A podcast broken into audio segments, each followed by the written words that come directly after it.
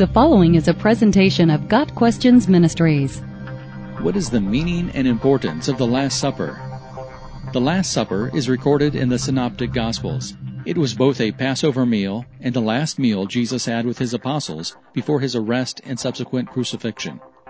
One of the important moments of the Last Supper is Jesus' command to remember what he was about to do on behalf of all mankind, shed his blood on the cross, thereby paying the debt of our sins. In addition to predicting his suffering and death for the kingdom of God, Jesus also foretold Peter's denial of him and Judas Iscariot's betrayal. The Passover feast was an especially holy event for the Jewish people in that it remembered the time when God spared them from the plague of physical death in Egypt. During his last meal with his apostles, Jesus took two symbols associated with Passover and imbued them with new meaning as a way to remember his sacrifice, which saves us from spiritual death.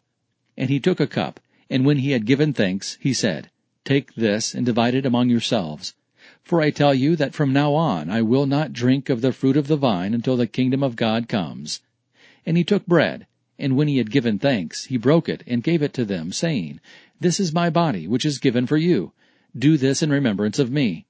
And likewise the cup after they had eaten, saying, This cup that is poured out for you is the new covenant in my blood. Luke 22 verses 17 through 20.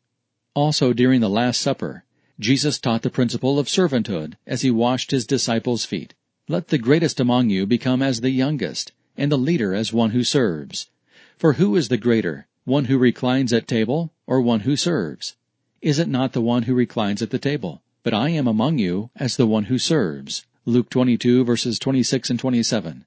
The Last Supper is echoed today in the Lord's Supper. The Bible teaches us that Jesus' death is linked to the offering of the Passover sacrifice. John notes that Jesus' death resembles the Passover sacrifice in that his bones were not broken. And Paul said, For Christ our Passover lamb has been sacrificed. 1 Corinthians 5 verse 7. Typically the Passover meal was a family celebration. However, at the Last Supper, the apostles were alone with Jesus, which suggests that this particular meal has specific meaning for the church of which the apostles were the foundation. While this meal had implications for the Jews, it was designed for the church as well. The Last Supper was rooted in the Old Covenant as it heralded the New. In comparing the crucifixion of Jesus to the Passover, we can readily see the redemptive nature of Christ's death. As with the original Passover sacrifice in the Old Testament, Christ's death atones for the sins of his people. His blood purifies and cleanses and rescues us from death. Today, the Lord's Supper is a time when believers reflect upon Christ's perfect sacrifice and know that through our faith in receiving Him, we will dine with Him forever. Revelation 3 verse 20. Got Questions Ministry seeks to glorify the Lord Jesus Christ by providing biblical answers to today's questions. Online at GotQuestions.org.